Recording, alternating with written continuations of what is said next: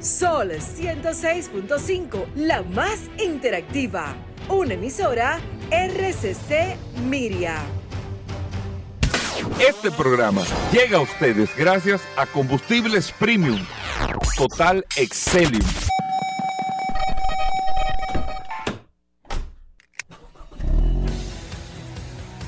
Bienvenidos al programa número uno de movilidad en la República Dominicana. Vehículos en la radio. Bien amigos y bienvenidos a Vehículos en la Radio. Hoy es lunes 12 de este mes de septiembre. Gracias a todos por la sintonía, compartiendo en este espacio siempre después del sol de la mañana todas las noticias, todas las informaciones de este maravilloso mundo de los vehículos, todo lo que tiene que ver con la movilidad en este espacio Vehículos en la Radio. Mi nombre es Hugo Veras. Un placer, un honor estar compartiendo con ustedes en el día de hoy e iniciar la semana con tantas noticias, informaciones, todo lo relacionado con este maravilloso mundo de la movilidad. Recuerden que usted descarga la aplicación de Sol en su App Store o Google Play. Sol FM y ahí está compartiendo con nosotros de manera directa, pero recuerden que también tienes el WhatsApp de vehículos en la radio con un contacto directo en el 829-630-1990, 829-630-1990, que es el WhatsApp de vehículos en la radio. Ahí usted tiene todas las informaciones y todas las noticias para que usted pueda compartirla con nosotros eh, en el día de hoy y saber lo que está sucediendo y todo, y más con todo el contenido y todos los eh, invitados, todos los segmentos que tenemos en este espacio. De inmediato, Paul Manzueta, bienvenido, ¿cómo va todo? Gracias, Hugo, gracias como siempre por la oportunidad que me das de compartir contigo y con todos los oyentes de este programa Vehículos en la Radio. Hoy, lunes, inicio de esta semana, señores. Gracias a todos por la sintonía. Anoche estuve pensando, señores, increíblemente este programa va rumbo a cumplir 20 años. Digo, es el año que viene, Paul. Sí, pero o sea, faltan. Tenemos 19 años. Faltan 11 meses para eso. Sí, pero Hugo, 19. Ponle 19 años. 19 años. 19 años. Tú puedes decir eso en mayo. en mayo del año que viene. Vamos rumbo a 20 años. Veras. 19 años. Y te lo digo porque ayer tuve la oportunidad y en un momento le voy a enviar un saludo a una persona que me encontré ayer casualmente y me hizo alguna referencia y le voy a enviar un saludo. Pero nada, hoy es un lunes sumamente interesante, lleno, lleno de noticias, informaciones, novedades, invitados ya empezó el antidepre. no, ese de Hochi, viejo, ese de Hochi. Sí, claro. Pues este es el antiestrés. El también, eso de Hochi, eso de Hochi también. Pero este es el programa de la información eh, para los amigos oyentes. Miren, no podemos dejar a un lado.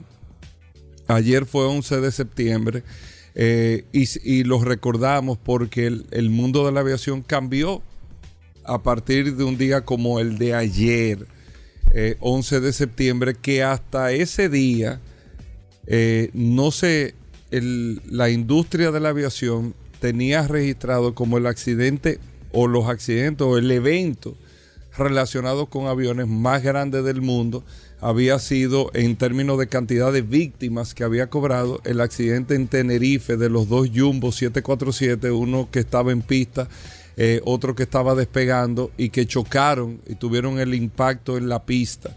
Después de este accidente de estos dos Jumbo 747, se tenía, duraron años y años y años hasta suceder este lamentable evento, este lamentable evento de, eh, ven, ven, pasa, vamos, siéntate, este lamentable evento del el 11 de septiembre, donde Cuatro aviones se vieron involucrados. Uno de estos aviones fue eh, el de American Airlines, el vuelo 11, un Boeing 767 con 92 personas a bordo, que fue uno de los que chocó en las torres, específicamente en la torre norte del World Trade Center de las Torres Gemelas.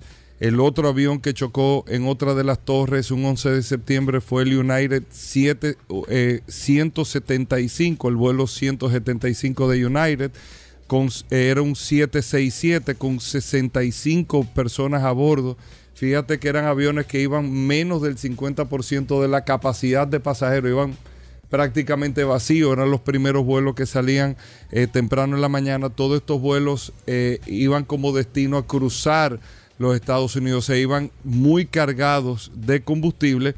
Este avión chocó 15 minutos después que el avión de American Airlines chocó en la Torre Norte, este chocó en la Torre eh, Sur.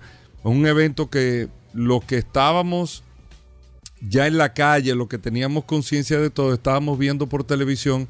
Siempre recuerdo a don Willy Rodríguez en paz descanse, como eh, a través de la Z101 se estaba dando el reporte. Primero era que era una avioneta que había chocado en una de las torres, luego se confirmó que era un avión, se empezó a televisar el tema y ahí a través de la televisión se vio el impacto del otro avión 15 minutos después. Eso yo lo recuerdo perfectamente. Otro de los aviones, fueron cuatro en total que estuvieron involucrados. Estos fueron los dos que chocaron en las torres. Era un 2767 eh, dos aviones grandes, doble pasillo. Que vienen aquí a la República Dominicana. American estaba, eh, estaba, volando. Estaba volando con ese avión. Aquí está, a Miami. Creo que LAN está trayendo ese avión a Punta Cana. Pero es un avión ya de muchos años. El 767 de una forma u otra ha, venido, eh, ha sido sustituido por el 777, un avión de mucho mayor capacidad de doble pasillo también, pero eh, más capacidad de pasajeros, del range, el tema del vuelo. El 767 se sigue utilizando muchísimo. Delta Airlines lo utiliza bastante a vuelos a Sudamérica y algunos vuelos directos que tiene Alemania, pero ya no es un avión que se está produciendo, que se está fabricando el 767. Se ve mucho, sí, aquí eh, eh, en las Américas para la carga. DHL y otras líneas aéreas utilizan el 757 y el 767 para el tema de transporte de carga.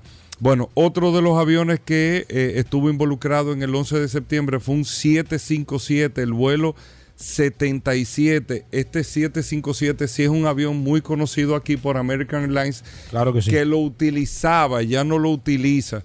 Lo utilizaba mucho para el vuelo Miami-Santo Domingo, el 757. Este fue el que chocó en el Pentágono y el vuelo al cual se le hizo una película incluso, el United 93, el United 93, que era un 757 también, con 44 personas a bordo. Este chocó en Pensilvania o cayó en Pensilvania, en un bosque de Pensilvania. Fíjense, reitero, todos estos aviones iban, casualidad de la vida, yo no recuerdo cuál era la situación del momento con el tema de la aviación, pero todos iban muy por debajo del 50% de su capacidad de pasajeros, prácticamente vacío. Un 757 que tiene capacidad por encima de 200 pasajeros, tenía 64 el que chocó en el Pentágono. El otro 757, el United 93, tenía 44 pasajeros, más de ciento y pico de asientos vacíos tenía este avión. Y bueno, eh, este fue este momento, cambió la historia de la aviación en materia de seguridad, en materia del proceso de cómo eh, nos montamos en un avión, todos los protocolos, todo esto, cambió la aviación un día como ayer, 11 de septiembre, eh, pero de esa época donde sucedieron estos eventos. Por otro lado, para darle continuidad al tema de la aviación, me gustó mucho la entrevista que vi esta mañana en el Diario Libre con Víctor Pacheco de Arayet, hablando de la cantidad de aviones que han adquirido, eh, los que se han entregado, los que vienen. Ellos han comprado un total de 43 aviones, un monto de 3 mil millones de dólares, hablando del tema de las inversiones de capitales, de las proyecciones que se tienen. Ayer que en materia de turismo nosotros estamos proyectando fue un mes, el mes de agosto fue un mes de nuevos récords en materia de turismo en la República Dominicana, increíble. Más de 600 mil personas. Increíble, increíble. O sea, y todos los datos que se están dando en República Dominicana referencia al año 2019. No es al año de la pandemia ni al año siguiente, al año 2019, contando el 2019 como uno de los mejores años. Nosotros estamos rompiendo récord mensualmente y eso le deja a usted saber la recuperación que estamos teniendo en materia eh, de turismo. Y aquí lamentablemente, aquí hay como un sector que apuesta es a que el país no avance. Y le duele y le pica escuchar estos datos. Lamentablemente, eh, República Dominicana está proyectando de manera histórica más de 7 millones de turistas este año. 7 millones de turistas. Es el mercado que mejor desempeño y mayor recuperación ha tenido. Y tengo una persona que me decía, por eso lo digo, en materia de aviación, yo me, eh, eh, yo me les reí porque yo dije, por este está pensando que está hablando qué, con un tonto o qué.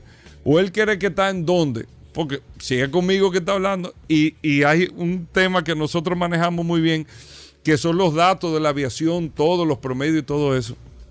Decía, decía, tú te pones a calcular esos datos que están dando. Aquí no hay aviones. Para eso, señores, ustedes saben de lo que estamos hablando. Eso es a la sazón, amigos oyentes. Contando los cinco aeropuertos, si le quiere poner cinco, póngale cuatro. Son aproximadamente ocho vuelos diarios, con un promedio de 150 a 200 pasajeros por vuelo. De eso es que estamos hablando. Todavía hay capacidad de sobra para duplicar eso. Y a medida de que haya una demanda, la oferta de asientos va a seguir subiendo. Porque ¿qué es lo que quieren las líneas aéreas? O sea, cuando tú tienes demanda te van recoordinando. Por eso hay incluso vuelos que se dan, dependiendo de los países, hasta por temporada y te aumentan la frecuencia dependiendo. Y las frecuencias están aprobadas también. O sea, lo que nosotros estamos viviendo, la oferta de asientos está para el tema de la aviación, para atraer eso y el doble de esos turistas. La oferta de asientos está y estaría en caso de que la demanda siga aumentando sin ningún tipo de inconveniente estaría. Y más que tenemos líneas como Arayet, que ya tienen 5, 7, 800 nuevos que están aquí, que están operando Surapérica. Víctor Pacheco me llamó mucho la atención con el tema de que él decía de que Arayet no va a volar hasta a los Estados Unidos hasta que no tenga una política de cielos abiertos y un acuerdo de cielos abiertos, que eso lo que eh, eh, eh, puntualiza o lo que dice es que haya una autorización. Ahora mismo tenemos una política entre ambos países y decía él, yo no conocí ese dato, que de República Dominicana hay cinco puntos, destino aeropuertos que pueden volar líneas aéreas de República Dominicana a los Estados Unidos. Sin embargo, de Estados Unidos a República Dominicana hay una apertura a toda la disponibilidad de aeropuertos. Entonces, lo que dice Arayet o lo que interpreto, me corregirán, pero y entiendo lo que él está diciendo, es que las líneas aéreas dominicanas, claro, era algo que no se tenía hace 30 años, pero que las líneas aéreas dominicanas tengan la libertad de hacer los acuerdos y negociaciones con el aeropuerto que quieran en destino a Estados Unidos y esto es lo que permitiría por las tasas, los costos del aeropuerto, para que ustedes sepan, aterrizar en el Kennedy es sumamente caro como aeropuerto o aterrizar en Newark, me imagino, pero tú puedes tener una, alternativa de algún otro aeropuerto internacional que esté cerca de la zona, que fue lo que pasó y fue el éxito de Spirit cuando aprovecharon Fort Lauderdale. Y Southwest también. Y Southwest que te, eh, viaja, te lleva a aeropuertos alternos, que sean internacionales. Y tú tienes la oportunidad entonces de hacer ese proceso y las tasas te salen mucho más baratas, el costo de pista, el costo de rampa, el costo de todo te sale mucho más barato. Eh, que competir con esas corporaciones y tú vas haciendo rutas nuevas. El ejemplo, repito, es el de Fort Lauderdale con, con Spirit. Y Spirit desarrolló eso para principalmente para el Caribe. Lo desarrolló para Centroamérica sumamente bien. El aeropuerto de Miami mucho más caro en todos los sentidos. Tú tienes el de Fort Lauderdale, no sé a qué tiempo es que está. Media hora. Media hora desde el aeropuerto de Miami. Exacto, del aeropuerto a aeropuerto. Exactamente, de aeropuerto a aeropuerto media hora y tú tienes esa alternativa. Así que es sumamente interesante eso que presentan nuestros amigos de Arayet y es una línea aérea que demostrando en rutas a Sudamérica con aviones nuevos, eh, con los 737 sumamente eficientes, el costo del pasaje promedio es como 90 dólares menos que eh, él lo estaba explicando ahí, estaban hablando de un vuelo a Cartagena, una cosa así. Impresionante. Va a ser un antes y un después de la aviación, evidentemente. Eso, y eso hay que apoyarlo. Eso hay que apoyarlo. Y ojo con esto. En Estados Unidos, a las líneas aéreas le meten una funda de dinero. El mismo gobierno. ¿Por qué lo hace?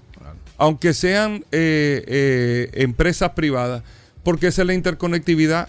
Por un lado, tú inyectas por un lado, pero le sacas por el otro por el tema de la conectividad que tú tienes ahí. Así que bueno, ahí está la información. Vamos a hacer una breve pausa. Venimos con más noticias e informaciones. No se nos muevan. Ya estamos de vuelta. Vehículos en la radio. Sol 106.5. La, más interactiva. Bueno, de vuelta en Vehículos en la Radio. Gracias a todos por la sintonía. Paul, ¿a quién era que tú le vas a mandar saludos? Sí, ayer casualmente estuve. Manda saludos, bien. Enviando. No, primero recordar a nuestro. La herramienta más poderosa de este programa, Vehículos en la Radio, el WhatsApp 829-630-1990.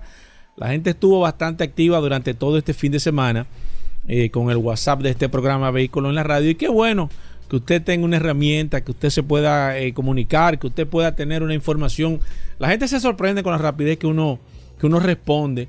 Y la idea es esa, que usted tenga una comunicación efectiva y esa herramienta, esta herramienta hemos puesto que hemos puesto a su disposición, usted la puede tener de una manera gratuita y puede tener una gran ayuda en un momento que la necesite. Mira, ayer en la noche me encontré casualmente con una persona José Manuel Rivas, que es un oyente fiel de este programa Vehículos en la Radio. Estuvimos hablando, me dio muchas informaciones.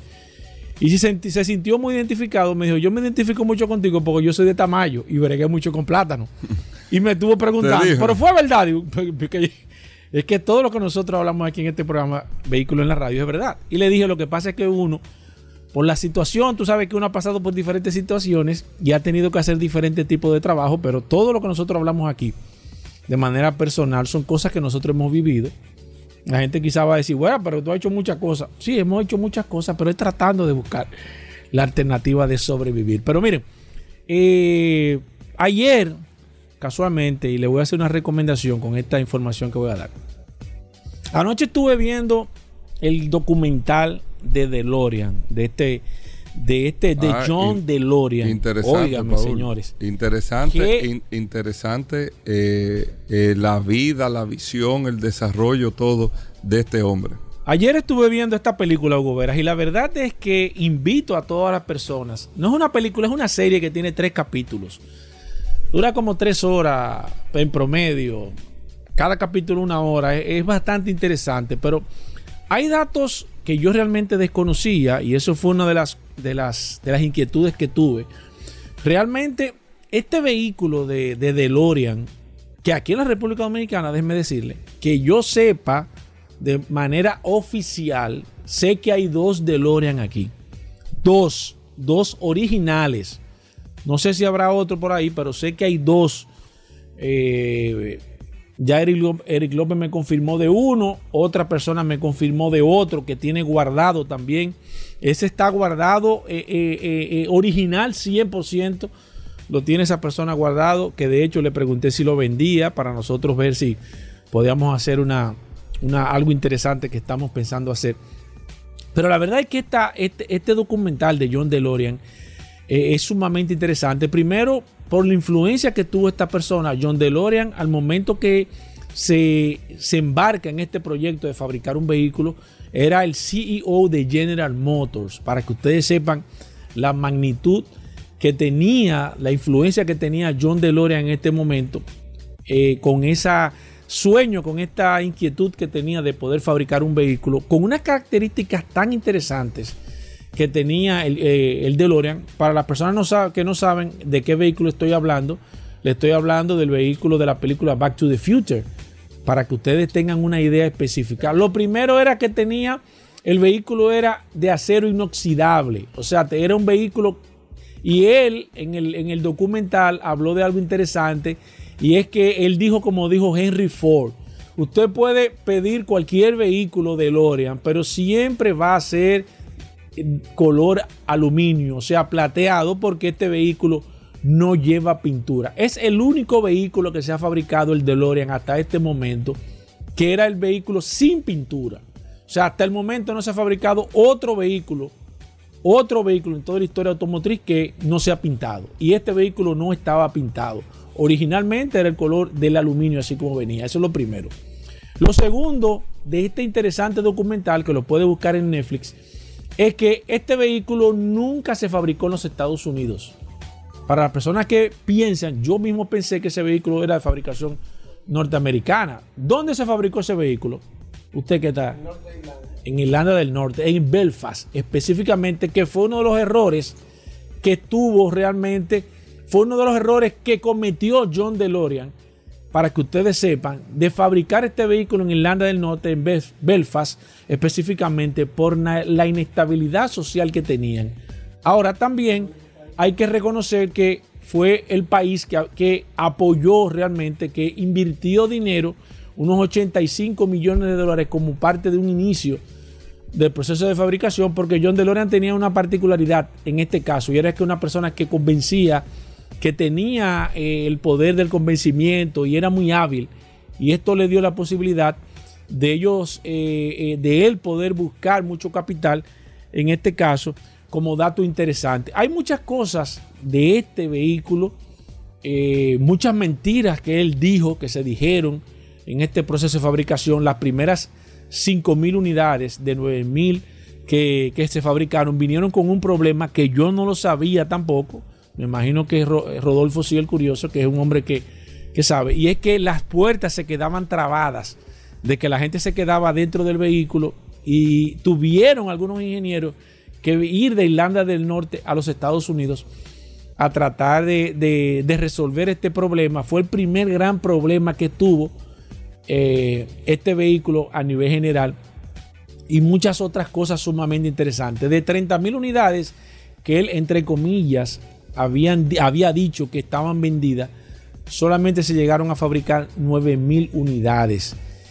Tienen que ver esto, señores, porque hay datos interesantes para esta industria automotriz, principalmente con el esquema. Irlanda del Norte era un país que no tenía la cultura, y Hugo lo ha dicho en varias ocasiones, cuando un país no tiene la cultura de la fabricación de vehículos, le cuesta años poder eh, setear, poder como acoplar, poder capacitar al personal. Y esa es una de las, quizás de las partes negativas que tienen algunos países que no tienen la cultura en el proceso de fabricación de los vehículos, pero es sumamente interesante. Lo pueden buscar, búsquenlo en Netflix. Hay muchos datos, no les voy a contar el documental entero para que ustedes vean cómo termina John DeLorean para que ustedes se den cuenta que eh, ustedes pueden hacer, ustedes tienen el derecho, pero siempre hay que hacer las cosas bien hechas. Y él desde el principio, lamentablemente, este proyecto que tenía como un sueño lo comenzó eh, torcido desde el principio y lamentablemente las cosas que comienzan así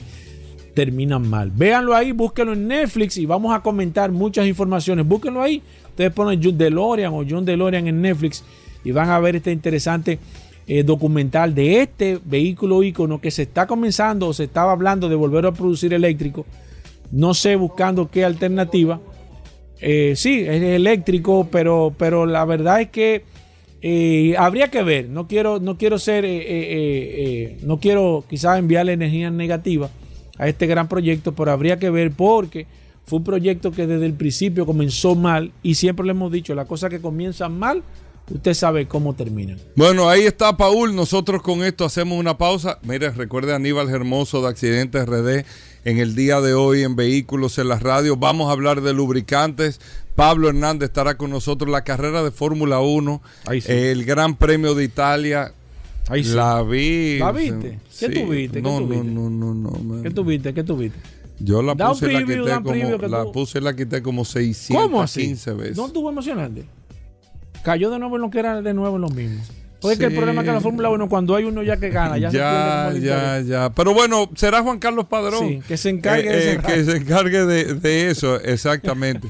Veo a Luis Hamilton justificando ya, pero, el, eh, pero el compañero Valante. Sí, sí. Yo creo que vamos a tener que. Yo creo que en la Fórmula 1 hace falta una correa. No, no, pero. Y dar un par de fuetazos Tiene, bueno, Daris Terrero con nosotros, el curioso en Vehículos en la Radio. No se muevan. Gracias a todos por la sintonía. Bien, y de vuelta en Vehículos en la Radio, gracias a todos por la sintonía. Daris Terrero con nosotros, la ley 6317 Daris Terrero siempre nos trae un artículo, una información sobre la ley y es un servicio que se hace para que todos podamos conocer este nuevo marco legal para el tránsito y la movilidad, la, ley 6317 de tránsito, transporte y movilidad. Daris Terrero está aquí con nosotros, vamos a ver qué tenemos en el día de hoy. Gracias Hugo, gracias Paula, agradecer siempre la maravillosa oportunidad que nos brindan de llegar a toda la audiencia de vehículos en la radio, por acá por la más interactiva Sol 106.5 y este segmento que hemos denominado Dari Terrero hablando sobre la Ley 6317, esta norma que rige la movilidad, el tránsito, el transporte y la seguridad vial en República Dominicana. Miren, hoy la prensa recoge a través del Diario Libre eh, un seminario que tuvo a bien desarrollar el Intran conjuntamente con el BITCO, el Banco Interamericano de Desarrollo, en procura de formar eh, líderes de opinión, periodistas, de cara a la implementación de la licencia por puntos. La licencia por puntos, que es una modalidad de, de fiscalización adicional a la fiscalización, adicional a las multas, que procura llevar un otro tipo de sanción a conductores que las sanciones le pudiera colocar una especie, una especie de agravante, pero en vez de afectar en términos económicos, afecta en términos del documento que autoriza a los ciudadanos a conducir. ¿Y qué es ese documento? La licencia de conducir. La licencia que no es un derecho, es un privilegio que tienen aquellos dominicanos que luego de cumplir los requisitos de ley le demuestran al Estado dominicano que tienen la capacidad, que tienen la responsabilidad para conducir un vehículo de motor en República Dominicana, partiendo de lo que representa conducir un vehículo de motor en República Dominicana y en cualquier parte del mundo de manera responsable. Hay que decir que la licencia de conducir dominicana, por eso es tan importante, eh, la licencia de conducir de República Dominicana puede estar o está homologada en otros países. Significa que usted teniendo la licencia dominicana puede en otros países conducir con esta autorización. Por tanto, el Estado dominicano está en la obligación, está en la obligación de cada día generar mayores controles en procura de que los conductores que van a las calles ya con una autorización de conducir lo hagan conforme a la, el respeto a la ley. Y el procedimiento es que toda la población de manera pedagógica conozca qué es licencia por puntos, conozca cuáles son las violaciones a las cuales usted se puede, eh, puede llevarlo a usted a la reducción de sus puntos. Me explico. Como ya tenemos una alta población que ya tiene licencia, eh, eh, todo ciudadano que tenga una licencia tendrá una cantidad de puntos que se le colocará de manera virtual en su licencia de conducir. A medida que esa persona vaya cometiendo una serie de violaciones a la, ley, esa violación, además de la multa, conllevará reducción en los puntos de la licencia. ¿Y qué, qué significa reducción en los puntos de la licencia? Significa que cada reducción de puntos lo obligará a usted a someterse a un proceso de capacitación, es decir, una charla eh, vinculada a la violación que usted tuvo, a la violación a la ley de tránsito, que le va a permitir recuperar esos puntos. Si usted de manera irresponsable va acumulando, partiendo de esa dinámica que tiene el dominicano de que no hay nada de nada y que yo lo hago después, y usted llega al, al término de concluir, de agotar las cantidades de puntos de su licencia, eso le conllevará a usted una suspensión en su documento para conducir un vehículo de motor en República Dominicana y obviamente que a la hora de usted ser fiscalizado con su licencia suspendida, eso también tendrá un agravante para usted en términos de la responsabilidad que usted tiene para conducir un vehículo de motor portando una licencia. Y peor aún, si ocurre un accidente en el cual usted se ve involucrado o usted es el responsable y usted tiene la licencia suspendida, eso se constituye en un agravante para usted. Y eso mucha gente lo ignora, mucha gente no le hace caso, pero la responsabilidad eh, cuando un juez establece la responsabilidad de una persona de haber causado los daños en medio de un accidente, eso puede ser la diferencia entre primero estar en libertad o estar en prisión y también de perder parte de su patrimonio partiendo de que si los daños, aparte de daños en términos de vida o lesiones, si los daños también son a la propiedad pública o privada y se ve enfrentando a una demanda en, resarcimiento de daños, usted tendrá que responder con su patrimonio. Aún inclusive teniendo una póliza de seguro que lo pudiera respaldar, pero si esa póliza de seguros no es lo suficientemente amplia para cubrir los daños generados, la diferencia usted tendrá que cubrirla con su patrimonio. Hay una serie de detalles que la ciudadanía dominicana no entiende y que a veces lo ve como complicaciones que coloca el Estado, pero no. Todo esto se hace en procura de mejorar y cambiar la realidad que tiene República Dominicana en términos de muerte por accidente de tránsito, en términos de siniestros viales que no son accidentes en República Dominicana. Un alto porcentaje de, las, de, las, de los acontecimientos viales no son accidentes, porque los accidentes ocurren cuando usted, a pesar de tomar todas las previsiones, ocurre algo en República Dominicana, no se toman ninguna o se toman pocas previsiones, por tanto, hay una alta incidencia de siniestros en República Dominicana, partiendo de esa irresponsabilidad y de la falta de respeto a la norma. Nos vemos mañana. Bueno, Dari Terrero, ¿cómo te seguimos? Nos pueden seguir a través de Dari Terrero 1, tanto para Instagram como para Twitter. A través de nuestro WhatsApp pueden enviar sugerencias, fotos y cualquier imagen que tenga que esté vinculado al tema de la movilidad, de la imprudencia que ocurre en República Dominicana al 829 421 7758. Bueno, gracias Daris Terrero. Hacemos una pausa. Venimos en un momento.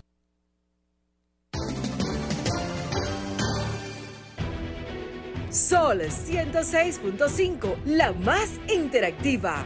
Una emisora RCC Miria. Ya estamos de vuelta. Vehículos en la radio.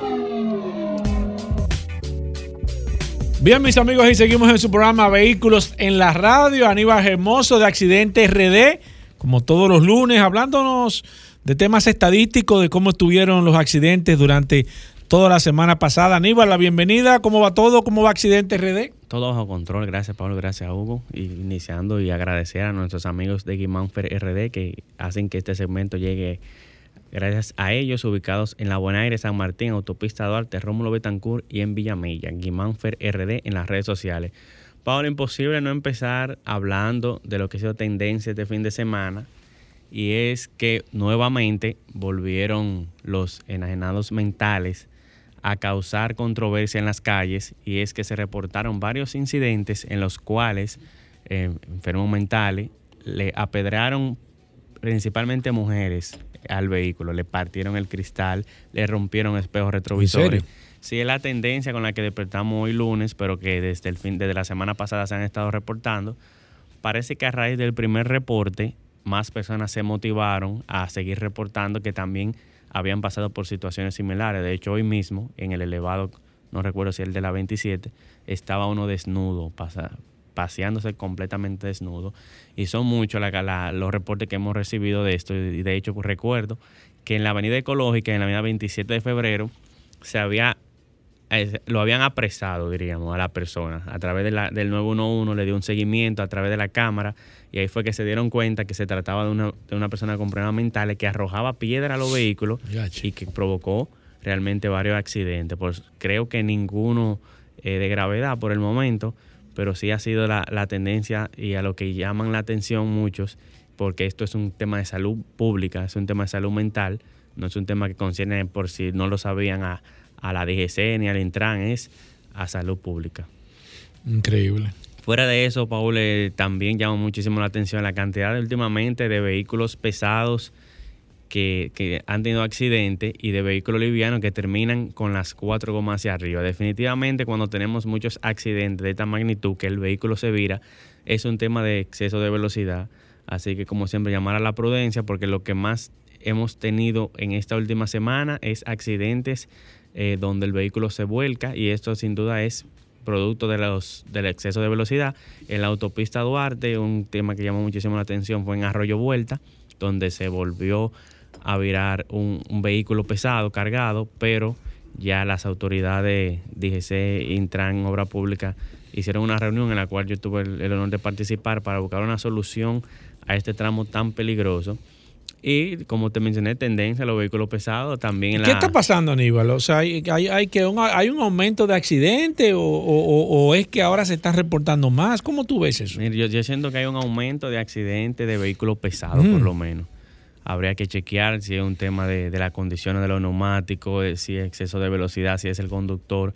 Pero últimamente entramos a las redes sociales y lo que más, lo que más vemos con frecuencia son vehículos pesados accidentados, cargados y virados, siempre virados. O sea, ni siquiera hay que chocan y, y eh, algo leve. Es un tema de que chocan y se viran por lo menos podemos dar una, si se podría decir, una buena noticia y es que en esta semana solo recibimos un solo informe de vehículo incendiado que fue una serie B próximo a la Dirección General de Aduanas. A nivel general, Aníbal, eh, tú que eres el hombre de las estadísticas de los accidentes, aumentaron el tema de, los accidentes de vehículos pesados, vehículos eh, normales está estable, eh, los quemados se han reducido, esa es más o menos la panorámica general. Si analizamos con semanas anteriores, hubo un aumento quizás en accidentes de tránsito de vehículos pesados y más y, de vehículos livianos como más impactantes, que no son, que no son accidentes livianos, o sea, débil, sino accidentes fuertes, donde el vehículo se vira, y sí una reducción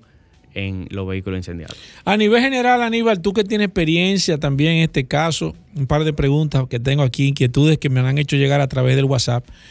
Si tú quieres buscar una información, por ejemplo, de un vehículo incendiado, en los bomberos te dan la información de quizás el tema estadístico o de una situación en particular de qué pasó, con por qué se incendió el vehículo. ¿Hay forma de tener acceso a esa información? Sí, sí, definitivamente los bomberos tienen, tienen esa data, por lo menos cuando tuvimos la oportunidad de hablar con el jefe de bomberos de Santo Domingo dice, tenían esa, esa data. También la pueden solicitar en acceso a la información pública de la institución, en este caso serían los bomberos o quizá también DGC o Intran, pero sí los, los bomberos tienen esa información de cuando, se, cuando ocurrió un, vehículo se incendia y, y las causas. Perfecto, Aníbal. Las personas que se quieran poner en contacto contigo, que tengan una inquietud, que quieran hablar contigo, que se quieran comunicar, ¿cómo lo pueden hacer? Pueden hacerlo a través de las redes sociales Accidentes, Rayita Bajo RD y ahora en nuestra cuenta alterna que estamos publicando contenido creado de educación vial, seguridad vial Cero accidentes, solo contenido creado de educación vial y seguridad vial, accidentes.rd. Gracias, Aníbal. Vamos a hacer una pausa. Todavía queda una hora completita. Mire, vienen informaciones. Vamos a hablar con Padrón Fórmula 1. Pablo Hernández de Lubricantes Petronas. Y al final, ya ustedes saben quién viene. El plato fuerte, el curioso. Así que no se muevan de ahí.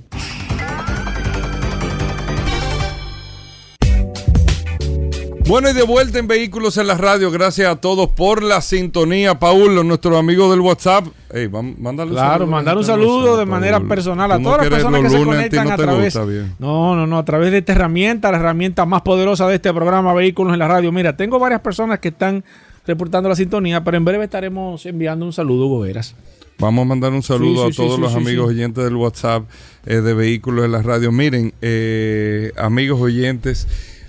Yo estaba leyendo un dato eh, con el tema de los accidentes de tránsito. Nosotros el próximo mes vamos a presentar uno de los planes más eh, directos y estratégicos para combatir esta situación de los accidentes de tránsito en lo que se implementan una serie de medidas que ya están en curso que son sumamente importantes. Una de ellas es el tema de las condiciones y la seguridad técnica en los vehículos. Y digo esto porque el pasado viernes nosotros tuvimos la reunión sobre el proceso que se estaría llevando en la República Dominicana de inspección técnica vehicular, la revista que es tan necesaria en República Dominicana por las condiciones del parque vehicular que nosotros tenemos, que hay que supervisarlo principalmente por el tema de los aspectos técnicos que tienen los vehículos. Yo estaba leyendo un estudio de la OMS eh, sobre el tema de la seguridad en los vehículos y me tomé unos datos interesantes. Óigame bien, cada 24 segundos en el mundo, cada, Paul, oye esto, cada 24 segundos hay una muerte por accidente de tránsito. En el mundo, cada 24 segundos, el 13% de estas muertes suceden en países de renta baja, países como los nuestros países de renta baja, aunque estos países, oye, el 13% sucede en países como los nuestros, aunque nuestros países o los países de renta baja representan el 1% del parque vehicular global. Sin embargo, tienen el 13% de los fallecimientos por accidentes de tránsito, porque no estamos hablando de accidentes y lesiones, solamente de las muertes, que los accidentes y lesiones son mucho más altos. ¿Por qué? Porque nuestros países tienen una calidad y una condición del parque vehicular muy limitada o muy deteriorada. Y esto se va también por el tema de la condición de la no supervisión ese parque vehicular, que eso lo cambia la inspección técnica vehicular. Por eso uno de los países que ha sido mayor ejemplo para esto es Costa Rica, que empezaron hace casi ya 20 años, pero en los primeros años los números empezaron a cambiar automáticamente, porque tú tienes un parque vehicular supervisado, monitoreado, con las condiciones por lo menos mínimas de que un carro puede estar en las calles o en las carreteras y tú puedes tener un cambio de comportamiento con eso. Y son las cosas que se están haciendo aquí. Inspección técnica vehicular, el tema de la licencia por puntos también, que es un mecanismo de supervisión de los conductores y todo eso, para nosotros cambiar el escenario y más que todo, eh, amigos oyentes del programa Vehículos en la Radio, los costos no solamente sociales que tiene, sino los costos económicos. Si los sociales no nos importa, vamos a hablar de los costos económicos que esto tiene. Se calcule, con eso eh, concluyo, para la mayoría de países, en el caso de República Dominicana es un 2%, pero el costo de los accidentes de tránsito es de prácticamente un 3% del Producto Interno Bruto en casi todos los países, un 3%. Nosotros no está saliendo un 2%, o sea, la mitad del 4% de la educación se está yendo o se va o se pierde, se vota con este tema de los accidentes de tránsito. ¿Qué otra información, Paul? Mira, Hugo, mira, mira qué noticia más interesante y es algo que hay que ponerlo en consideración, señores, y es que se acaba de anunciar, señores, y esto me da grima a mí cuando yo veo este tipo de información se acaba de anunciar que en Guatemala se va a comenzar. Óyeme, yo no. Yo señores, se acaba de anunciar que se va a comenzar a invertir en una fábrica de automóviles, nada más y nada menos que en Guatemala. Lo que nosotros habíamos dicho aquí hace mucho tiempo de por qué la República Dominicana no entraba, no buscaba inversionistas, no buscaba a los chinos. Guatemala lamentablemente se nos acaba de ir adelante y una empresa llamada Yasaki, Yasaki Norteamérica se va a instalar y va a comenzar a producir. Aparentemente van a ser partes al inicio de esto. Y Guatemala, que tiene características quizás con menos ventajas eh, que nosotros aquí de manera geográfica acaba de hacer este anuncio con un tratado de libre comercio con los Estados Unidos porque Yasaki Norteamérica es la empresa que se va a instalar, donde inicialmente va a emplear unos 1.400 obreros, dos años aproximadamente va a durar el entrenamiento.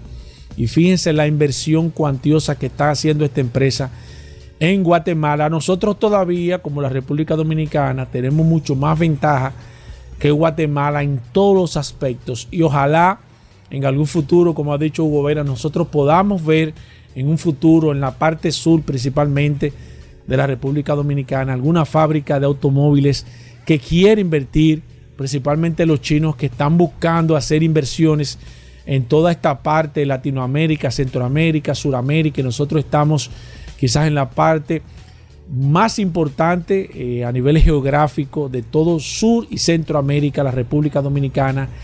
Ya en Cuba dieron los primeros pasos, se están fabricando algunos que otras motocicletas eléctricas. Nosotros hablamos aquí en República Dominicana. Hay una empresa china que está fabricando eh, motocicletas eléctricas en Cuba. Ya se acaba de anunciar que esta empresa va a comenzar a fabricar vehículos en Guatemala. Yo espero que algún día la República Dominicana también pueda hacer un anuncio de que vamos realmente a comenzar a producir vehículos en una fábrica que sea instalada aquí en la República Dominicana. Ojalá que algún día nosotros podamos ver esto. Bueno, ahí está. Hacemos una pausa. Pablo Aceite en un momento aquí en Vehículos en la Radio. No se nos muevan. Sol 106.5, la más interactiva. Una emisora RCC Miria. Ya estamos de vuelta. Vehículos en la Radio.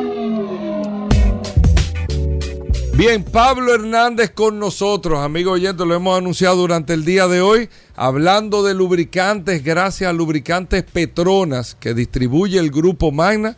Pablo Hernández cada lunes en Vehículos en la Radio para darle las orientaciones en materia de lubricantes. Usted quiere saber qué aceite usa su vehículo, estos fluidos, el coolant que le dijeron. Pablo Hernández es un especialista en, en, en fluidos, vamos a decirlo así gerente de lubricantes Petronas en República Dominicana que distribuye el grupo Magna. Bueno, Pablo, bienvenido primero a hablar de lubricantes Petronas y a la gente que tenga sus preguntas de lubricantes, nos pueden llamar de inmediato al 809 540 1065 540 1065 y al, al, WhatsApp nos puedes escribir también en el 829-630-1990. Pablo Hernández, bienvenido al programa. La gente ya llamando y haciendo sus preguntas. ¿Cómo va todo por Petronas? Gracias, Hugo. Gracias, Paul. Gracias a todos los que nos escuchan lunes tras lunes aquí en Vehículos en la Radio. Mira, nosotros estamos muy felices con las, las cosas que hemos, hemos venido avanzando con el tema de lubricante y con lo que es este segmento, que verdaderamente no nos deja de sorprender cómo toda la semana nos están llamando, nos están consultando, nos están preguntando, mira, necesito, no encuentro, tengo tal pregunta, me dijeron tal cosa.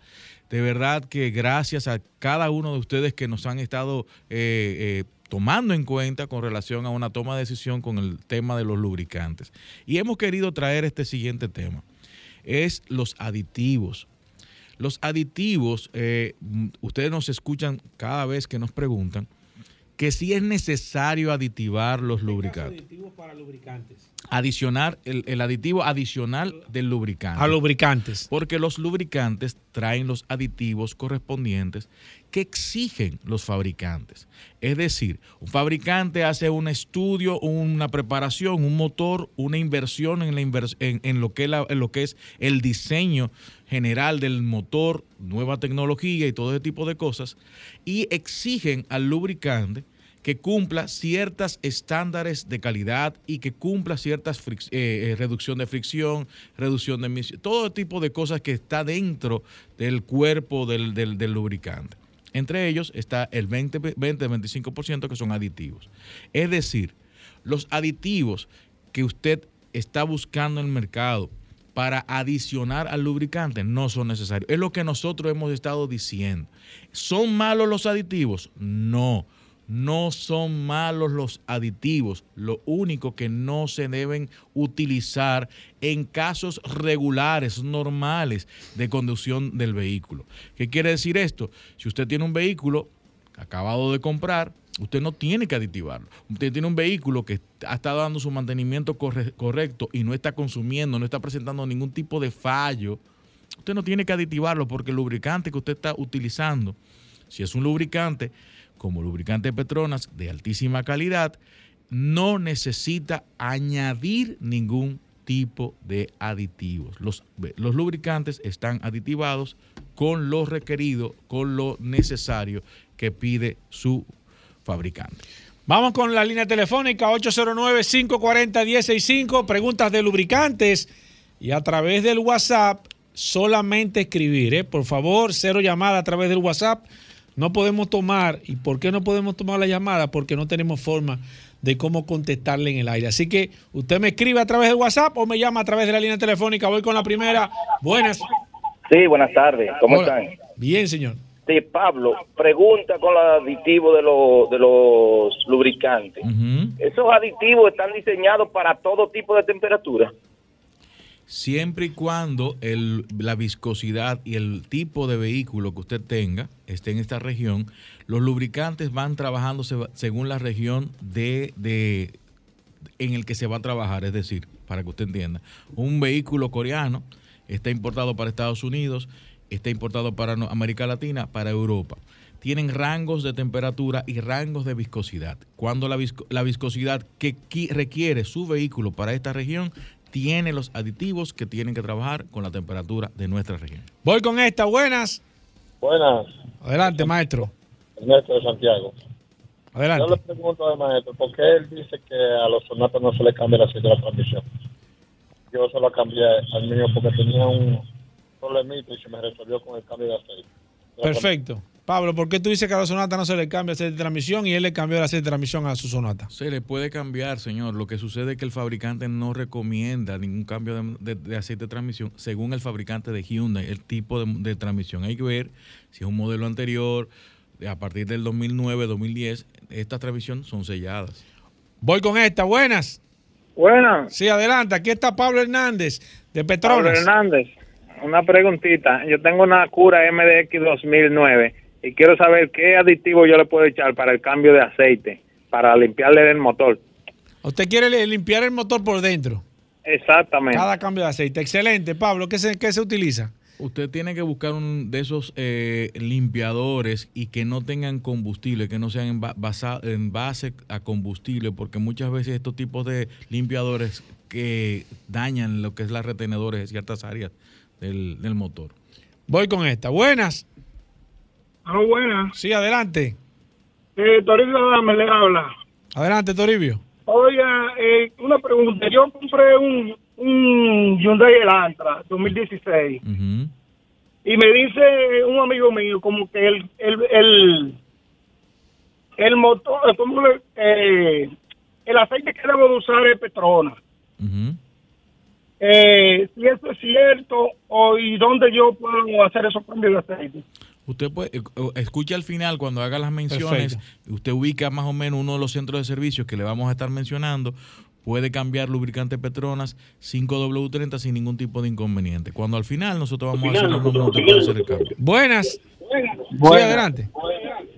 Hermano, yo tengo una Chevrolet Express 2013 con aproximadamente 300 mil millas. Le estoy poniendo el aceite que manda el 5W20, me parece, 30.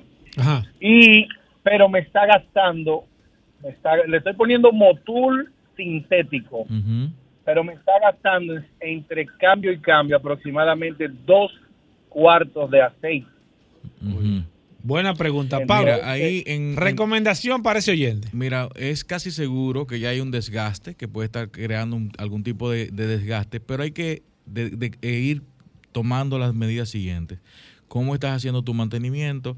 Si te estás pasando del tiempo, si está dentro del rango normal, porque muchas veces nosotros sin darnos cuenta estamos extendiendo mucho el tiempo de cambio, el aceite empieza a degradarse por el, por el, el, el combustible, hay que ver los inyectores cómo están, si están limpios, si está entrando bien, si le cambiaste la bujía cuando tenía que cambiarla. Hay muchas cosas antes de cambiar la viscosidad que deberías de tu mecánico chequearte. Voy con esta. Buenas. Buenas. Sí. Oye, yo tengo un Volkswagen 2000. Yo quiero cambiar la transmisión de automática mecánica se puede y qué, qué taller tú me recomiendas porque iba en uno y, le perdí la confianza por algo que Perfecto, mire, eh, mañana eh, que viene el maestro Roberto con Hablamos de Mecánica, le vamos a hacer esa pregunta, aunque nosotros siempre hemos escuchado decir al maestro Roberto con que no le gustan las adaptaciones. Pero mañana le preguntamos eso en el segmento de mecánica. Seguimos hablando de lubricantes. Buenas. Buenas. Sí, adelante hice la pregunta del aceite Petrona, que no lo pude escuchar por radio, por favor. ¿Dónde está usted ubicado, señor? ¿Dónde estoy ubicado? Yo vivo en Villamella. Ah, en Villamella. Él está en Villamella, Pablo. Porque mira, eh, en, la, en esa zona nosotros podemos decirte que usted puede ir cuando usted baje de Villamella, ahí en la Ortega y Gasset, nuestros amigos de Soluciones Automotrices. El Ortega Gasset más o menos a qué altura. Antes de llegar a la 27 de febrero, usted viene bajando la Ortega Gasset. Antes de llegar a la 27 de febrero, está Solución Automotriz. Frente a frente a la media naranja, ahí están nuestros amigos de Soluciones Automotrices. Buenas. Una pregunta, Pablo. Mazda 3 2018, ¿se le cambia el aceite de transmisión? Mazda 3 2018. Sí, señor. Sí, señor, se le cambia. Voy con esta. Buenas. Sí, para un Octavia 2007. Y una pequeña, otra pequeñita cosa. Eh, un el señor que habló señor. de Volkswagen no dijo que Volkswagen Señor, era espera un Sí, segundito, dígame. un segundito, Pérez. El Octavia de usted dice a la gasolina. de gasolina, de gasoil. De gasoil, ¿qué año es? 2007. Ok, perfecto. La otra pregunta ahora. No, que el señor que habló de la Volkswagen, que, que- que para cambiar, no dijo que, de que Volkswagen que era. Exacto. Hay miles de cientos de, de cosas. De, Exacto, de- interesante. Pero como quiera, él nos va a llamar mañana y mañana vamos a aclarar eso, Pablo. 5W40, señor, para ese Volkswagen, eh, Volkswagen no, ese... Ese Skoda Octavia. Skoda, aunque es el mismo motor, eh, 2007. 809-540-165, hablamos de lubricantes, gracias a Petrona, buenas. Gracias. Por favor, una pregunta. Yo tengo una Land Cruiser, año 2015. Por cada tanque de gasoil me han recomendado que le eche un galón de gas queroseno, que eso limpia el motor. ¿Es Señor, verdad? escúcheme, que por cada cambio de aceite, repítanlo. No, no, cada cambio de cada tanque de combustible. Cada tanque de combustible. Le eche un galón de gas queroseno, que eso dice que limpia el motor. ¿Es Señor, verdad? Señor, ese que le está diciendo eso le quiere dañar su motor. No se lleve de eso, señor, por favor. Que en ninguna parte en el manual de su vehículo dice que usted le eche, le eche querosén, que eso se lo han inventado aquí. Voy con esta para que no dañe su motor, que es muy costoso. Buenas. Sí, el Jeep Grand Cherokee 2015, ¿se le cambia la, aceite de la transmisión? Cherokee 2015, ¿se le cambia aceite Sí, de transmisión? señor, eh, tiene que va- verificar su manual a los 60 o los 75 mil kilómetros hay que hacerle mantenimiento y reemplazo. Sí, señor, se le cambia. Voy con esta. Buenas. Sí, buenas. Sí. Eh, la, la- eh, es una pregunta eh, del tema de, de la numeración del aceite. Sí, adelante. Eh, ¿Es recomendable uno cambiarle la... eh, eh, porque el vehículo mío es del 2009 y me dijeron que le subiera a, a 10W40 y yo uso 30. Ese- 5W30. su mecánico fue que le dijo eso, ¿verdad? Ajá, en Sí. un centro de, de- un centro de cambio. Ah, de- pues yo- ellos le quieren- ellos le qui- no. Ellos le quieren cambiar el motor, quieren que usted dañe el motor para que usted vaya pronto. ¿Qué vehículo que usted tiene, señor? Es una Nissan ¿Qué año? 2009, ¿Qué, qué modelo? una Frontier, Nissan Frontier, ¿gasolina o gasoil, señor? gasolina. Gasolina, Gasolina, 2009. sí. Llévese de lo que dice Pablo para que no tenga que Señor, reparar no- el motor. no- si no está consumiendo, si no está presentando ningún tipo de, de acción que amerite un cambio de viscosidad, no la cambia. ¿Qué, qué viscosidad que necesita? Él está usando 5W30. está 5W30 ese mismo es. Voy con esta. Buenas. Buenas. Sí. Estoy vendiendo una Runner 2014 límite, excelentes condiciones. Ajá. Que la está vendiendo. Qué ok, bueno. está bien. Mira, lo que nosotros lo que te recomendamos es que la publiques a través de cualquiera de las páginas. Puedes utilizar Supercarro, puedes utilizar tu carro, la que tú quieras, pero públicala que por ahí que tú lo vas a vender. Buenas. Buenas, mi hermano, ¿cómo están todos por allá? Bien, señor, adelante. Aquí está Pablo de Petronas. Felicidades, Pablo, por sus actuaciones. Óyeme, una preguntita. Yo tengo una, una, una Honda Fit 2013 japonesa y necesito saber si se le cambia el aceite de la transmisión. No, señor. No, señor, no se le cambia el aceite de transmisión. Voy con esta. Buenas. Buenas. Sí, buenas. Sí, adelante. A un Honda Civic 2014 se le cambia el aceite de la transmisión. No, señor. Miren, eh, una de las mejores formas de usted identificar si su transmisión necesita cambio o no, verifique si tiene varilla para medir el, el- el- el aceite de la transmisión. La gran mayoría de los que tienen esa, ese- esa, esa acción para usted medir, tienen que hacerle mantenimiento y ese tipo de cambios. Hay algunas que vienen selladas que usted no puede ni siquiera medirle el aceite de la transmisión porque son selladas. Y la gran mayoría de las CBT no se cambia. Voy con esta. Buenas. Sí, buenas. Adelante. Eh, yo tengo un Mitsubishi Lancer y me han recomendado un tratamiento, tratamiento cerámico para, para el motor. Sí. Eh, eso va junto con el, con el aceite. Ellos dicen que eso le hace una película al motor y le sella todos los los- los escapes que tiene. ¿Qué usted me dice de eso? ¿Usted está, cons- usted está consumiendo aceite del vehículo? Muy poca cosa. Ok. Mira, nosotros normalmente, eh, Pablo lo ha dicho aquí en varias ocasiones, aunque no han mencionado ese producto en varias ocasiones, no podemos hablar ni, si- ni positivo ni negativo del producto porque nosotros no lo conocemos. Nosotros nos llevamos de lo que dice Pablo. Si usted está utilizando Petronas, un buen, un buen lubricante, no necesita aditivar. Voy con esta. Buenas. Buenas. Paul, Sí, adelante. una preguntita para el maestro. Sí. Si una transmisión sellada que no tiene varilla de medición ni nada por el estilo, empieza a escapar aceite por alguna u otra retenedora. Exacto. Para completar el aceite y para saber el nivel que lleva, ¿cómo nos damos cuenta? Tienes que ir a un mecánico, a un centro de servicio que trabaje exclusivamente con transmisiones o a un centro de servicio autorizado de la marca que tú trabajas. Para que Ahí ellos sean ellos que- sí tienen la forma de identificar porque hay, un, hay áreas por donde tú puedes completar el aceite y es casi seguro que si está ta- botando hay que desmontar la transmisión para cambiar, es lo más seguro es una retenedora que va ahí cerca. Perfecto, voy con esta. Buenas. ¿Cómo están, queridos? Bien, hermano. Eh, mira, yo tengo una Explorer 2016, motor 3.5 Twin Turbo, es la platino. Quería saber más o menos cómo se maneja el cambio o si necesita cambio de aceite de transición o mantenimiento. ¿De qué año es la Explorer? ¿Qué año es, señor? 2016. 2016, un Explorer 2016. Sí, señor. Tiene que verificar con su manual y con el representante de la marca. Aquí sí que cambia. Dos últimas, voy con la primera. Buenas. Buenas. Aló, buenas. Sí, adelante.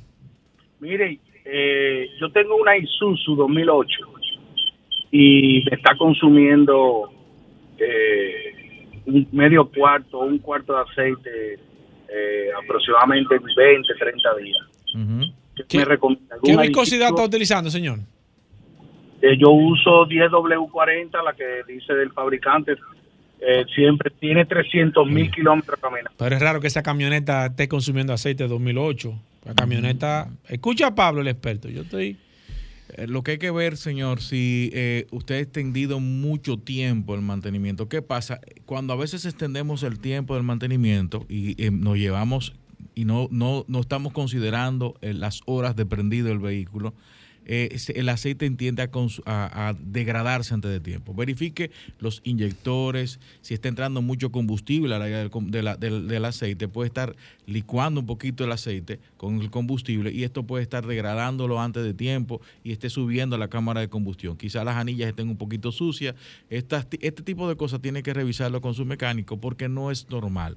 Ahora bien, si sigue consumiendo por encima de lo que usted está mencionando, entre cambio y cambio, es bueno hacer una inspección y ver la compresión del motor y luego entonces hablar quizás de un aumento de viscosidad. ¿Dónde consigo lubricantes Petronas, Pablo? Recuérdese que lubricante Petronas es representado por Magna Motors en República Dominicana. Usted puede conseguir lubricante Petronas si está por la Monumental, nuestros amigos de TDC en la Monumental, ahí mismo usted puede cambiar su aceite. En Maprex, en la zona del Millón, casi llegando a la Gustavo Mejía Ricard.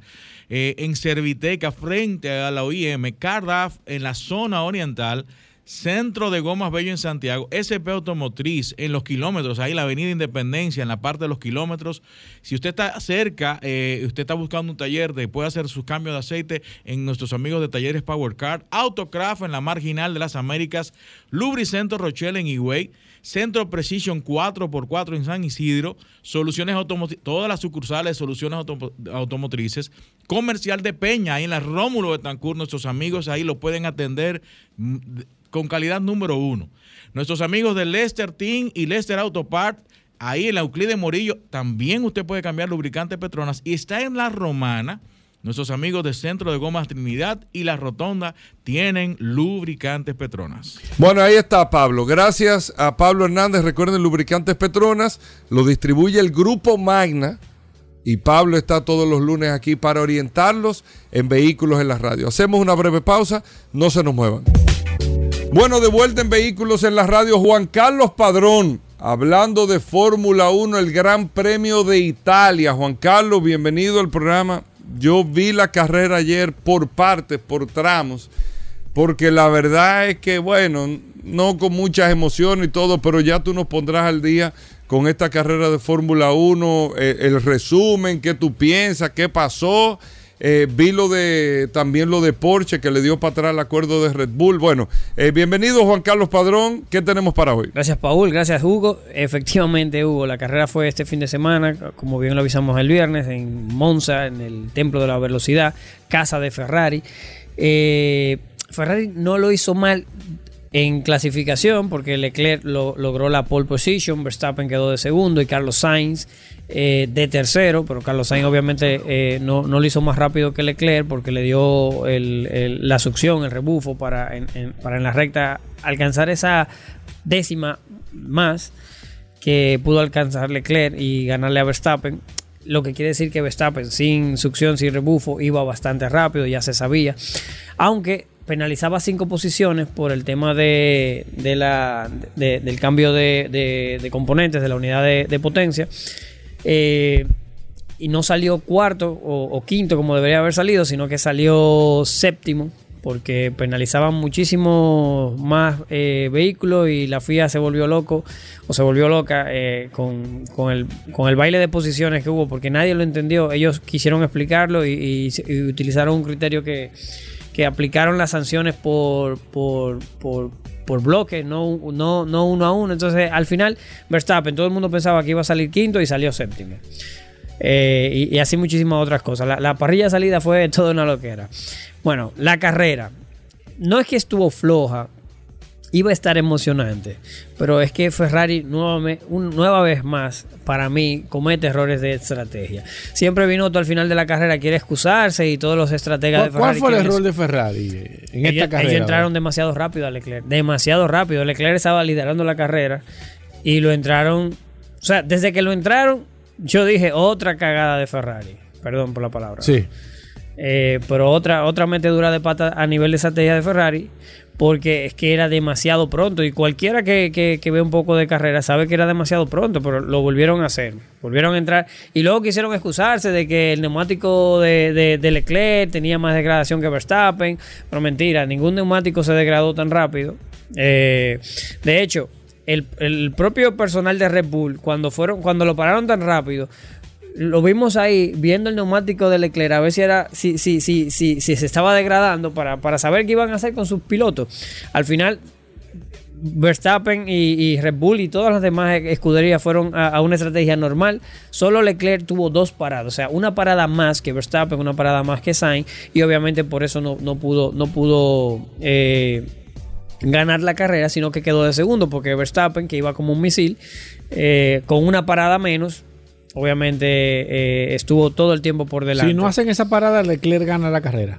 o Leclerc la gana, o Leclerc la gana, o por lo menos la hubiera, hubiéramos visto una carrera todo, todas las vueltas reñida y no, y no hubiera estado como dice, eh, como, como, como tú dices. Estaba de un solo lado. Exacto, que, que estuvo un poco, un poco lenta, pero, pero porque esperábamos que, que Verstappen parara una segunda vez también, así como, como, como Leclerc, para que se pudieran poner uno al lado de otro, pero con, con cada, o sea, la, la ventana de, de tiempo que tú, que tú pierdes con una parada son unos 17 segundos en un circuito como Monza, y, es- y esa era la ventaja de tiempo que le tenía, Que le tenía. le tenía Verstappen a Leclerc, o sea que eh, un- un- una nueva metedura de pata de, de Ferrari, una vez más. Binotto, el jefe de equipo de Ferrari, siempre sale a defenderlo.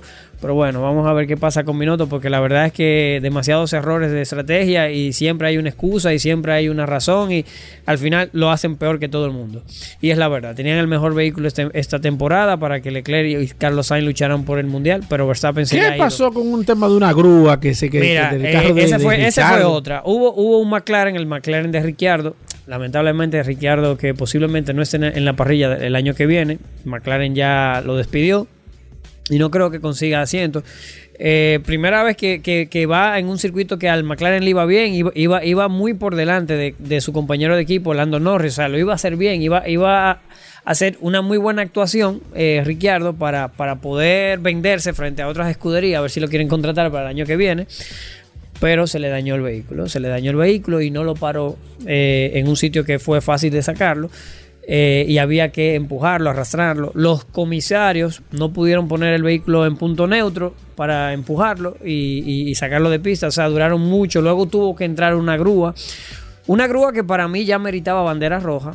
Porque si, si recordamos en el, el- el accidente de, de Jules Bianchi en, en, en Japón que se murió fue por una grúa. O sea, una grúa cuando, cuando había un safety car eh, perdió el control. Obviamente estaba lloviendo, pero también aquí era, era muy estrecho. Sí. Eh, Ameritaba que pararan la carrera. para mí y para, para algunos ameritaba que pararan la carrera porque una grúa en el medio De hecho, hubo un vehículo que pasó bastante cerca. De Sí, la- sí, sí. a- para mí ameritaba. La FIA yo creo que también se equivocó aquí. Eso hizo que duraran demasiado, porque primero intentaron sacarlo manualmente, eh, no pudieron, luego eh, en lo que esperan la grúa, la grúa lo saca, faltaban dos vueltas, pero ahora había que desdoblarse todo lo que estaban doblados para reanudar la carrera y al final no dio tiempo y se terminó la carrera con, un coche de seguridad.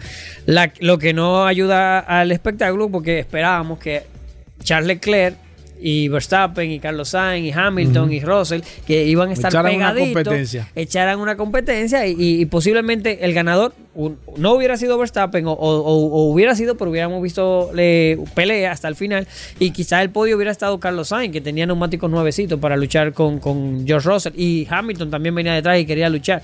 O sea que eh, deslucido el, final de, de, Monza cuando hubiera sido bastante emocionante. Eh, ¿Cómo quedó la carrera? Eh, ¿Cómo está el campeonato ya? No, el campeonato, mira, la carrera quedó Verstappen primero, Leclerc segundo, Russell tercero, Sainz cuarto y Hamilton quinto. Eh, Checo Pérez quedó de tercero con el otro Red Bull y ya el mundial está hace tiempo que está definitivo. Max Verstappen tiene 335 puntos, Charles Leclerc tiene 219 y Sergio Pérez tiene 210. El mundial de constructores más de 140 puntos le lleva eh, Red Bull a Ferrari, 545 versus 406. Mercedes pudiera intentar pelear con Ferrari eh, el segundo lugar, pero Mercedes está a 371 puntos versus 406, o sea que Mercedes también lo tiene un poco difícil para alcanzar a Ferrari, sobre todo que Ferrari ha demostrado ser más rápido que, el Mercedes, o sea que... ¿Cuándo es la próxima carrera? No, la próxima carrera ya es en dos semanas, ya esta semana. Tuvimos un triplete de carreras consecutivas, ya ahora vamos a tener un, descanso y la próxima carrera ya será en octubre en Singapur. El 2 de, de octubre tendremos el Gran Premio de Singapur, premio nocturno. Y pero para que no se me olvide, eh, respondiéndote a ti, Hugo, eh, Porsche, no, no, posiblemente no entre en el 2026 como estaba planeado, porque ellos tenían ya un acuerdo apalabrado y eso eran rumores con Red Bull, pero Red Bull, que obviamente es el equipo dominador, no le hace falta nadie para ganar. Tienen el apoyo de Honda, tienen la propiedad intelectual de Honda, aunque Honda ya se la ha cedido, pero tienen su departamento de motores que lo crearon, Red Bull Powertrain, para ellos mismos empezar a hacer sus motores. Y la verdad que, que a Porsche como que no le interesa por temas de marketing que Red Bull se lleve todo, todo, todo y le, interesaría un, acuerdo 50-50, que ellos compraran el 50% del equipo Red Bull, pero a Red Bull no le hace ninguna gracia. Entonces el acuerdo se echó para atrás. Porsche, que ya tiene el visto bueno del grupo Volkswagen, para entrar en la Fórmula 1 va a tener que buscar otra vía, así como Audi que, compró Porsche, eh, que compró la escudería Sauber, que hoy está patrocinada por Alfa Romeo, va a ser Audi. O sea, Audi va a tener una, escudería como Audi, no va a ser un patrocinio como Alfa Romeo, que la escudería se llama Alfa Romeo, sino que va a ser la escudería Audi. Así Porsche va a tener que buscar otras vías para poder entrar en la Fórmula 1, posiblemente aquí adquiriendo un equipo. Eh, o creando uno desde cero, pero eso ya es más difícil. Bueno, ahí está Juan Carlos Padrón. Nosotros hacemos una pausa. Viene el curioso en un momento en Vehículos en la Radio. No se nos muevan. Ya estamos de vuelta. Vehículos en la Radio. Bueno, lo había anunciado desde el principio. La gente lo estaba esperando, todo el mundo el fin de semana. Concho, que llegue el lunes, que llegue el lunes, que llegue el lunes para escuchar nada más y nada menos. ¿El qué, hermano? Al curioso. Rodolfo Hernández con nosotros, el hombre de Magna Oriental, Magna Gascue, la gente de Hyundai, BMW y Mini. Pero realmente, y hay que reconocerlo, es importante, Hyundai, BMW, Mini, las ofertas que Rodolfo nos cuenta, los procesos para usted comprarse un vehículo nuevo. Pero al final, la gente lo que espera es la curiosidad. Bienvenido Rodolfo a Vehículos en la Radio. Hoy lunes, ¿cómo va todo? Saludando como siempre a todos los radioescuchas de Vehículos en la Radio. Gracias a su goberas, gracias a la Resistencia Mansueta por permitirnos estar aquí hoy un lunes con todas las pilas puestas y recordarle como todos los días que Magna tiene su casa en la zona oriental, en la avenida San Vicente de Paul, esquina Doctor Octavio Mejía Ricard, con nuestros teléfonos 809 591-1555. Nuestro WhatsApp 809-224-2002. Tenemos una amplia exhibición de la marca BMW desde nuestra X1 en 55.900 dólares, X525D de dos filas desde 89.900 dólares hasta las X7, señores, que nos quedan unas cuantas unidades que son las últimas que, que estarán disponibles este año desde 134.900 dólares. Entrega inmediata. Pase por Magna Oriental, por nuestro showroom, para que conozca su BMW, haga su test drive y nosotros nos encargamos de todo. Le gestionamos su financiamiento, le gestionamos el seguro. Si tiene un vehículo usado, se lo tasamos y se lo recibimos. Si tiene deuda en el banco, se la saldamos. Con la diferencia aplicamos el inicial y si le sobra, le devolvemos en efectivo. También, si no, está de acuerdo con el valor de tasación, lo podemos poner a consignación en nuestro dealer y vamos utilizando todas nuestras pl- plataformas para promocionarlo y obtener el mejor precio posible. De la marca Mini también tenemos unidades disponibles y de Hyundai, señores, tenemos Cantus Lux semi full y full, Cantus Full, tenemos Tucson semi full y Tucson Full 4x2 para entrega inmediata. Eh, eso es Tucson para entregarla hoy. Ya no, estamos entregando a la final de mes, pero estamos ahí mismo. Gobert. Ok. Eso está ahí mismo. Tenemos los chasis disponibles. La separación de la unidad son mil dólares, totalmente reembolsables, en caso que usted decida, eh, por una cosa u otra, no hacer la operación.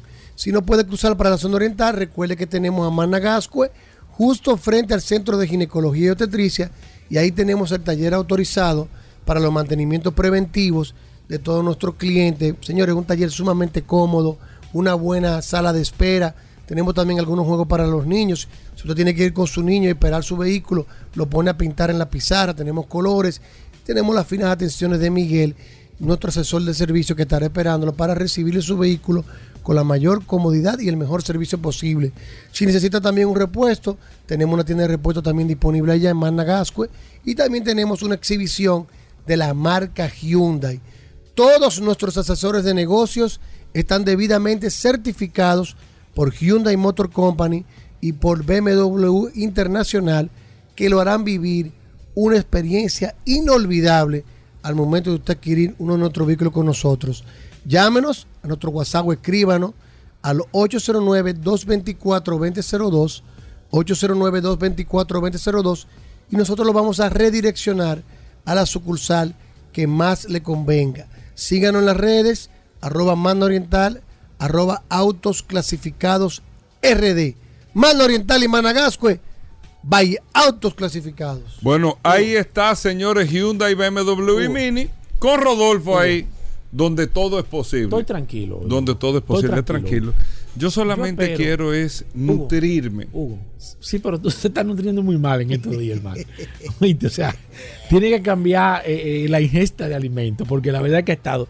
Rodolfo, la gente Yo está pidiendo a través del WhatsApp. Yo quiero nutrirme Que, del mira, pan de la enseñanza. Pujol tiene 697 jonrones. Está dando palos Sí, todos los pero días. eso es deporte. Sí, pero Rodolfo es el la gente la está pidiendo palo aquí, Hugo, Vera, también. Así que Rodolfo, esperamos quiero que- nutrirme hoy lunes. Tú sabes que los lunes son medio la- flojos. Eh, Pero, Hugo, No, no imagínate, salir no cuando él mismo comienza un lunes así, Hugo, él mismo no comienza a decir que viene Tú no flojo. puedes saltar Hugo, con eso después de un fin de semana. Revisa esto. Y más Eh, que usted, revisa, El viernes recuperó la- el ánimo Te estoy pilas. diciendo, re- un hombre que tuvo eh. tres días Rodolfo. y viendo un lunes decir que está flojo. Rodolfo. ¿Cómo tú? No, no, no. Tú sabes que tengo No, una curiosidad. Solo curiosidad. Espérate. Tengo una curiosidad de un oyente que me, que me llamó Hugo, tú vas a estar flojo hoy. eh, y me pregunta, dice, bueno, el programa se llama Vehículo en la Radio, pero ¿de dónde viene la palabra vehículo? Porque Hugo se inventó ese programa de vehículo en la radio. ¿De dónde viene la palabra vehículo? Me parece yo que- me ¿Es imagino, verdad que tú Me parece que viene, espérate, yo me imagino que el gurú, que, que el me gurú parece que viene con una pata voladora. sabe de dónde viene la palabra ¿Quién es el vehículo? Gobera, porque tú hiciste tu tesis. Pero es verdad que tú vas. Pero vamos a empezar por ahí. Pero ven acá, esto, se- esto se llama Pero es pregunta. verdad que. el- el- Oye, ¿cómo que se llama? llamó el oyente. pero tú la pregunta y yo curiosidad es de eso. Va- vamos, Sí, es de no. vehículo. He venido. Es de movilidad. pero del nombre de Yo vehículo. lo, Pero estoy- empieza yo con lo estoy observando hace dos semanas que él viene a preguntarte a ti. eh.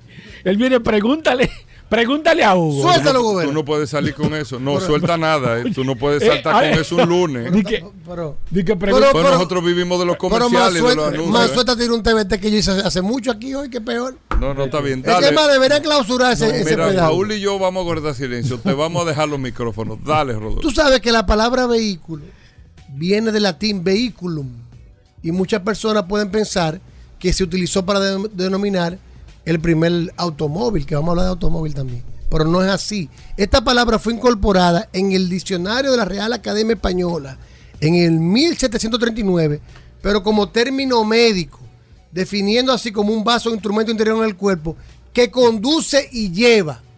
Es decir, que no, no fue que se denominó vehículo al primer automóvil, sino que se utilizó como término médico y de ahí viene lo que es ya los vehículos de transporte terrestre, vehículos de aviación. Pero perdón, que era un vaso médico. Como para transportar en el interior del cuerpo el vehículo que, que se utiliza. Por ejemplo, tú puedes decir, Hugo Vera, que, ah, pero te, te, agarré fuera de base, me gusta, ¿eh? Este, este, claro, ¿Eh? este- esto es Tú medicina. puedes hablar de lo que son Uno- vehículos terrestres, tú puedes hablar de lo que son vehículos aéreos, tú puedes hablar de lo que son vehículos médicos, una medicina que te lleva un medicamento por tra- eh, a través del cuerpo, Esto es es un medicina vehículo. en la radio. ¿Tú entiendes? Se utiliza la palabra vehículos marinos, vehículos aéreos, vehículos sin motor, vehículos especiales que conduce, que Todo lleva. lo que te lleva de un lugar a otro es un vehículo, Bueno, en lo que sea. Pero empezó como un término médico que Hugo. lleva la sustancia dentro del cuerpo, un vaso, un conductor. Hugo. Eso no lo sabía nadie, Hugo Vera. Hugo, Por ahí la palabra automóvil. Hugo, ¿De dónde viene la palabra Hugo, llévate. automóvil? Por Hugo primera vez en tu vida, llévate. Espérate, que estamos hablando de movilidad aquí. Estoy casi llevándome de Paul. Pero sigue, sigue. llévate ¿De dónde viene la palabra automóvil? Ya la automóvil. un movimiento autónomo ¿Eh? que no sea tirado por caballos ni nada de eso. Hugo, no le da, no le dañe el. Es ah, pero, así, que- es verdad. pero no le dañe el segmento. Lo que te estoy pidiendo, Rodolfo, Hugo, es la no curiosidad. Se utiliza del griego auto, que significa auto Pero por sí eso, mismo. eso lo y hablamos. móvil de latín Tiene que sorprenderte con lo que él diga, aunque sea. Eh, aunque sea para que- diferenciar, no, eso no lo sabe la persona. Para diferenciar, como dice Gobera, que se mueve solo por sí mismo. Está bien. este- Pero seguimos con la Ponle curiosidad. una más difícil. Esto se llama pregunta Pero al director. seguimos con la curiosidad, Vamos a ver. Gobera. Oye, a ver, es midiéndote a ver cómo tú estás en tu capacidad. Coche. ¿De dónde viene la palabra coche? ¿Por qué se usa coche? Coche. Ay, ay, ay, ay, ay. Porque estamos hablando de movilidad Este- aquí. esto es, ¿Por qué? Esto es un cuestionario de preguntas. Ah, Viene de Hungría, del pueblo de Cox, que era una autoridad en la fabricación de carrozas. Ay, Dios mío. Y de ahí se lo- los húngaros llamaban a ese tipo de carroza tirada por caballo, la llamaban coxisekel, pero la palabra coxi se pronunciaba cochi, como una relación entre Hungría y España, cuando se- ambos reinos empezaron a utilizar la palabra cochi como coche, y de ahí se utiliza coche. Esa sí está buena. Pero espérate, me voy más lejos. Esa sí está Déjame buena. España asumió la palabra coche, coche para identificar los vehículos, los automóviles. ¿Por qué pasó en Hungría con la palabra, los húngaros? ¿Qué hicieron con la palabra eh, coche? No la utilizan para identificar los vehículos. ¿Qué hicieron? La utilizaron para identificar coach. Y el coche y la palabra coche derivó en coach, Hugo Vera, que es la persona que te conduce, el entrenador o instru- o instructor, que te, como es- usa en el sentido primitivo, como que te lleva como un coche imaginario que te conduce a una meta, a un objetivo. Los húngaros, el coche, que era lo que usaban para los, carrua- para los carruajes, lo utilizan como coach y en España se asumieron el coche como coche. Ey, esa está buena. Entonces, si andas Bueno. por la carretera de la vida está en un vehículo, Bueno. automóvil Bueno, Hugo, o coche, Hugo, Hugo. recuerda que es lo mismo. Hugo, Lo importante Hugo. es avanzar, avanzar y seguir Ay, adelante. Dios mío. Si no lo sabía, Pues espérate, espérate. Ey, ya lo sabes. Ey, Hugo. esa está No le haga, no le está haga, buena. no ¿Viste? le haga. eh, No, Eso no es esa que- está buena. Mira, Hugo, esa ¿tú está sabes que buena. habló Paulo de su cemento? Di que de DeLorean. Pero, pero, Pero espérate. Ey, no, no, pero es la pero, historia. pero eso No, lo he pero- hecho aquí ya. No, no, Sí, no. sí, no. sí. Los radioescuchas verán algo, el, pero- ¿eh? No, pero- MCR que escriba hoy Espérate. en protesta, el movimiento Espérate. contra la resistencia, que No. mande la protesta. Hugo, Hugo, por eso Hugo. está Gracias, Rodolfo. Hugo. Con esto nos No despedimos ya. No, no, no. Ahí está dura Muy esa. buena. La del coche estuvo muy comer. Lo que buena. pasa es que tengo que llevar la historia. Nos vemos mañana, Hugo. Señores, Bye. hoy en Vehículos en la Radio, Adiós. todos los radioescuchas saben la palabra automóvil, la palabra vehículo y la palabra coche, cuál fue su origen en la historia de la movilidad del mundo. Seguimos. Si andas por los caminos Hugo, de la no, vida. no si andas eso. por la carretera de la vida, no en vehículo, ¿eh? en coche, Oye, carreta, eso, no apoye recuerda eso, que es lo mismo. Lo importante es seguir No, avanzando hacia adelante. Mira, a este segmento le vamos a cambiar el nombre. que yo- le vamos a poner de dos dientes años, de todo leche a este segmento. bueno. Ahí está, señores. Hasta mañana. Combustibles Premium Total Excelium. Presentó.